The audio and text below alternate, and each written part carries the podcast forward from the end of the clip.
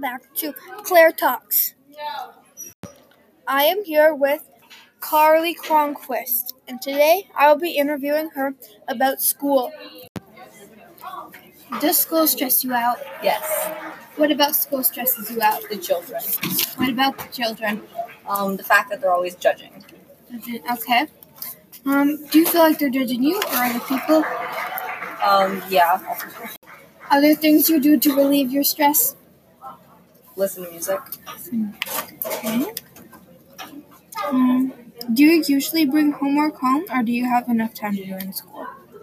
Um, if I have homework, I usually bring it home. Okay. Do you think we should get more time to do homework in school? Uh, sometimes. Sometimes. Like sometimes as in sometimes when I just have a lot of homework or sometimes like as certain things. Certain things, like if there's a long essay we have to write, I'd rather get more time in school to do that. But if it's just like a math sheet, I can work on it. Okay. Well, thank you for your time.